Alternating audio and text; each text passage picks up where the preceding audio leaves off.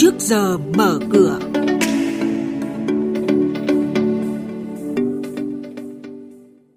Thưa quý vị và các bạn, chuyên mục trước giờ mở cửa có những thông tin đáng chú ý sau đây. Việt Nam không thao túng tiền tệ. Thị trường chứng khoán phiên chiều qua dòng tiền tham gia mạnh mẽ và ngay sau đây biên tập viên Hà Nho và Xuân Lan sẽ thông tin chi tiết.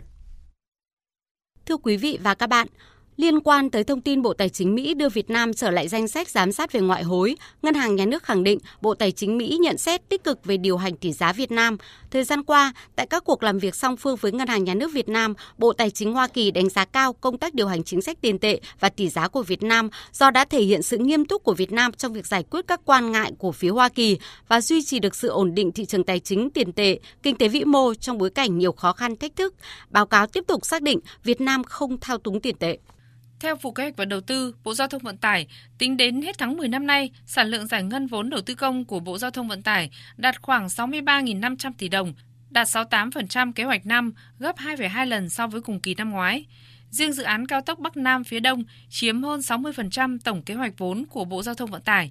Trong 10 tháng qua, dự án giai đoạn 1 đã giải ngân gần 11.300 tỷ đồng, đạt 69%, Dự án giai đoạn 2 giải ngân hơn 33.200 tỷ đồng, đạt 72%.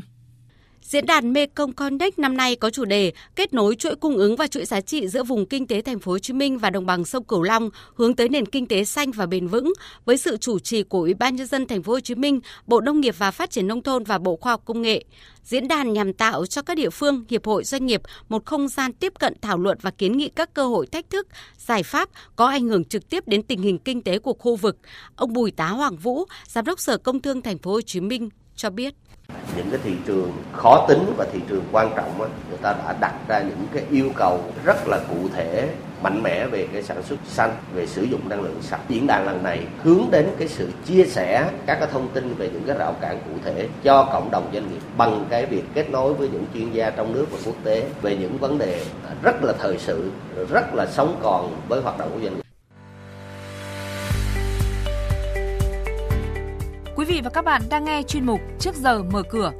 Thông tin kinh tế vĩ mô, diễn biến thị trường chứng khoán, hoạt động doanh nghiệp niêm yết. Trao đổi nhận định của các chuyên gia với góc nhìn chuyên sâu, cơ hội đầu tư trên thị trường chứng khoán được cập nhật nhanh trong Trước giờ mở cửa.